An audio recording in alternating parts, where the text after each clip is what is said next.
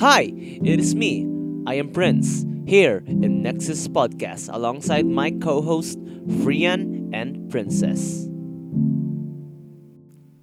Have you ever wondered why the peso has been drastically devalued over the past few months? Or the peso is not weak because the peso is weak? The peso is weak because the dollar is strong? Kidding aside, what would happen to us, Filipinos, if the peso value is getting weaker? According to Business World, since the peso is extremely getting weaker, the impact of it on the poorer household is it makes essentials such as food more expensive. Since the value of peso is declining over time, Filipinos tend to be more problematic in such ways that food supplies are getting expensive. I once saw a post on Facebook where someone shared her thoughts. She posted a picture that she bought in the supermarket which is valued about 1,500 pesos. However, in the picture I could see a few canned goods, a few chips, a tissue roll-ups, and a very few foods. I mean, back in the day, we could buy some frozen foods, some snacks and drinks, and other essential like shampoos or whatnot. But now, with the value of 1,500 pesos now, we cannot even fit shampoos within that budget. With that being said, the weakening value of peso is not just affecting the middle class. It affects all of us, especially those people in poverty. According to Pio Basig and Max Kang, the value of Philippine peso radically weak in the second quarter of 2022 dropping from 56.37 pesos to $1 in July which is the lowest value since 2004. The continuous decline of the value of the peso really concerned the public regarding the outlook of the Philippine economy. Going back, what would happen to us Filipinos if our currency's value were getting weaker? According to Adam Hees, a country's currency that was experiencing weaker value makes a nation imports more competitive and makes it more expensive.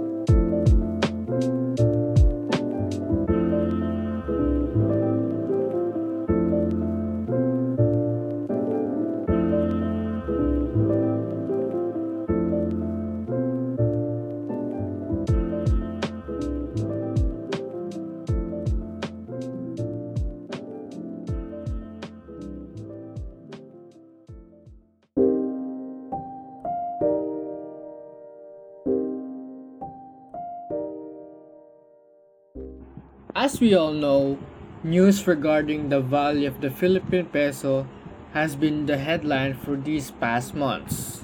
Like, we did not usually talk about it because it has been okay these past months, even years. Maybe one aspect of it is the change of the leaders, which is why the peso has been receiving massive drop offs. Kidding aside, the continuous weakening of the value of the peso has numerous effects on us, especially since we are still in a pandemic setting. This makes the poor poorer and diminishes the riches of some fortunate businesses and individuals. Even so, how does this affect middle income earners? NEDA, which is an organization that focuses on economic plans and development, said in one of their studies they conducted that more than one out of five middle income earners spend more than they earn, and such expenditure is higher compared to low and high income earners. In addition, labor market prospects have become increasingly uncertain. Based on my experience, as my family runs a business, it has been hard to find workers that stay and just people who wanted to earn money. Some reasons why the labor market has been uncertain is the high unemployment risk and the lack of sufficient demand arising out of the primary, secondary, and tertiary sector. Going back, 1 in 6 middle income workers are in jobs that are at substantial risk of automation compared to 1 in 5 low income and 1 in 10 high income workers. The Philippines is one of the countries that have more hardworking middle income earners that usually spend their income on the necessity of their families. Thus, they are the ones who experience and feel the weakness of the Philippine currency as of now due to inflation and sudden increase of commodities, making trades, imports, and exports less efficient. Those are some great explanations as to why the Philippine peso becomes more weaker over time. Of course, we do not want our country to suffer, but we need to find ways to start the progress of making the peso good. So, guys, what are your thoughts about the situation the country is facing and some experiences about it? My thoughts about this situation is how can the low income workers survive a day? Like, I mean, they are working hard to gain enough money for a day. Like, they do not eat three times a day. They eat one time a day, which is bad because you are working diligently and you just eat one time, and that food that you get is for sharing. With these circumstances, I feel the pain and suffering that they get. So I guess all of us have tried Jollibee's burger steak. Back in the day, every Sunday, every time we went to church, we always went to Jollibee. Since we were young, we could not afford those breakfast meals that I guess ran about 99 pesos in the past and since we need money for our fares, we need to budget for what we eat. So, we went to buy burger steak that cost only 50 pesos back in the day. I believe that 50 pesos for a two-piece burger steak with rice is worth it. The serving of it was great. You do not need to buy another because you are already full. Now, two-piece burger steak costs for about 109 pesos. That is double the price back in the day. In my observation, Jollibee's burger steak is different from now back in the day. Their patties are smaller and taste different now. This happened because of the weakening of the peso. They are having a challenging time getting their raw materials at a cheaper price. That causes a rise in the prices of Jollibee's menu. Christian Life Studies Renew, Rewire, and Engage podcast has launched one podcast, two ways to listen renew, rewire, and engage. Launch your podcast app and search Desmond Wallace. Don't forget to subscribe. SoundCloud.com is another option to listen for those of us who don't have any iTunes or iPhone products. You would go to search Desmond Wallace or Wallace Digital. You would then select it, the Christian Life Studies Podcast. Don't forget to subscribe.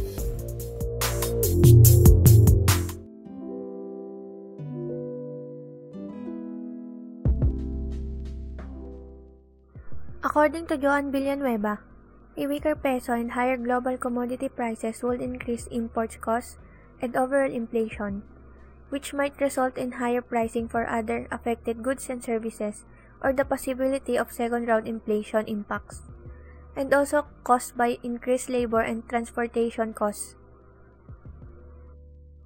How will low paid workers manage if prices for other affected goods and services rise? Or if there are chance of second round inflation effects? which are also brought on by rising labor and transportation costs. My parents used to take my siblings and me to the mall when I was younger so that we could all spend time together. My parents were not making much money at the time, so they could not afford to buy five chickens. Only three pieces of chicken will be ordered for my siblings and me. They pinch a small portion of what we are eating and consume it while we are still eating. Additionally, they will eat any leftover food if we are already full. That happened an exceptionally long time ago for us. What more now when the prices for product and services are rising? How will Filipino population endure?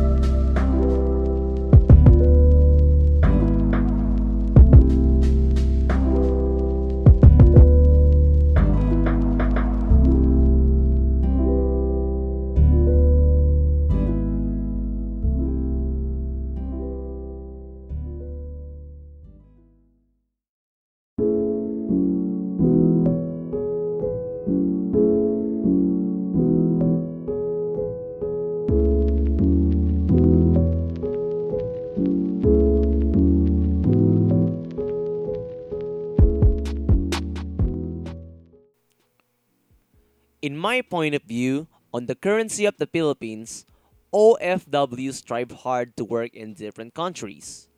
Now, it may seem ridiculous because these fellow Filipinos are working in a different country.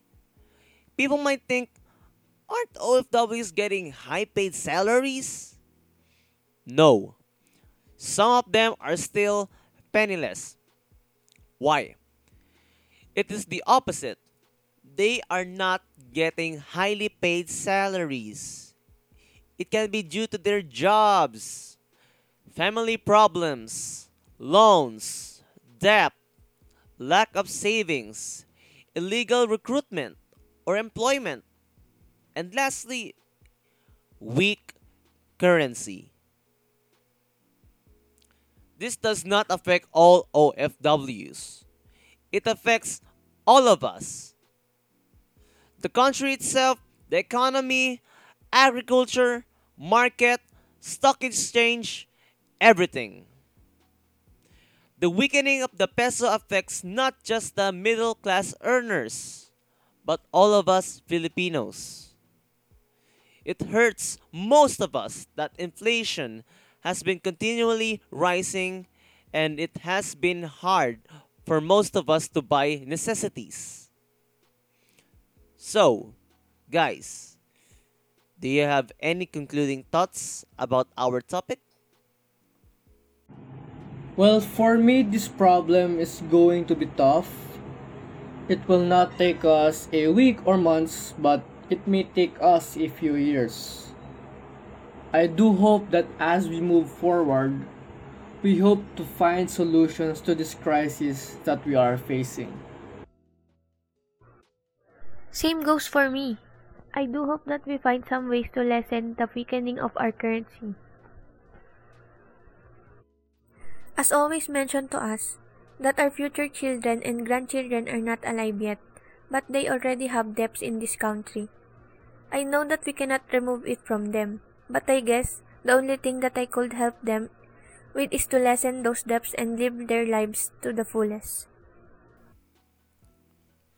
I pray for the best for our country. As we end our podcast, we learned and realized a lot. We hope you enjoyed our podcast. This was Nexus. Thank you.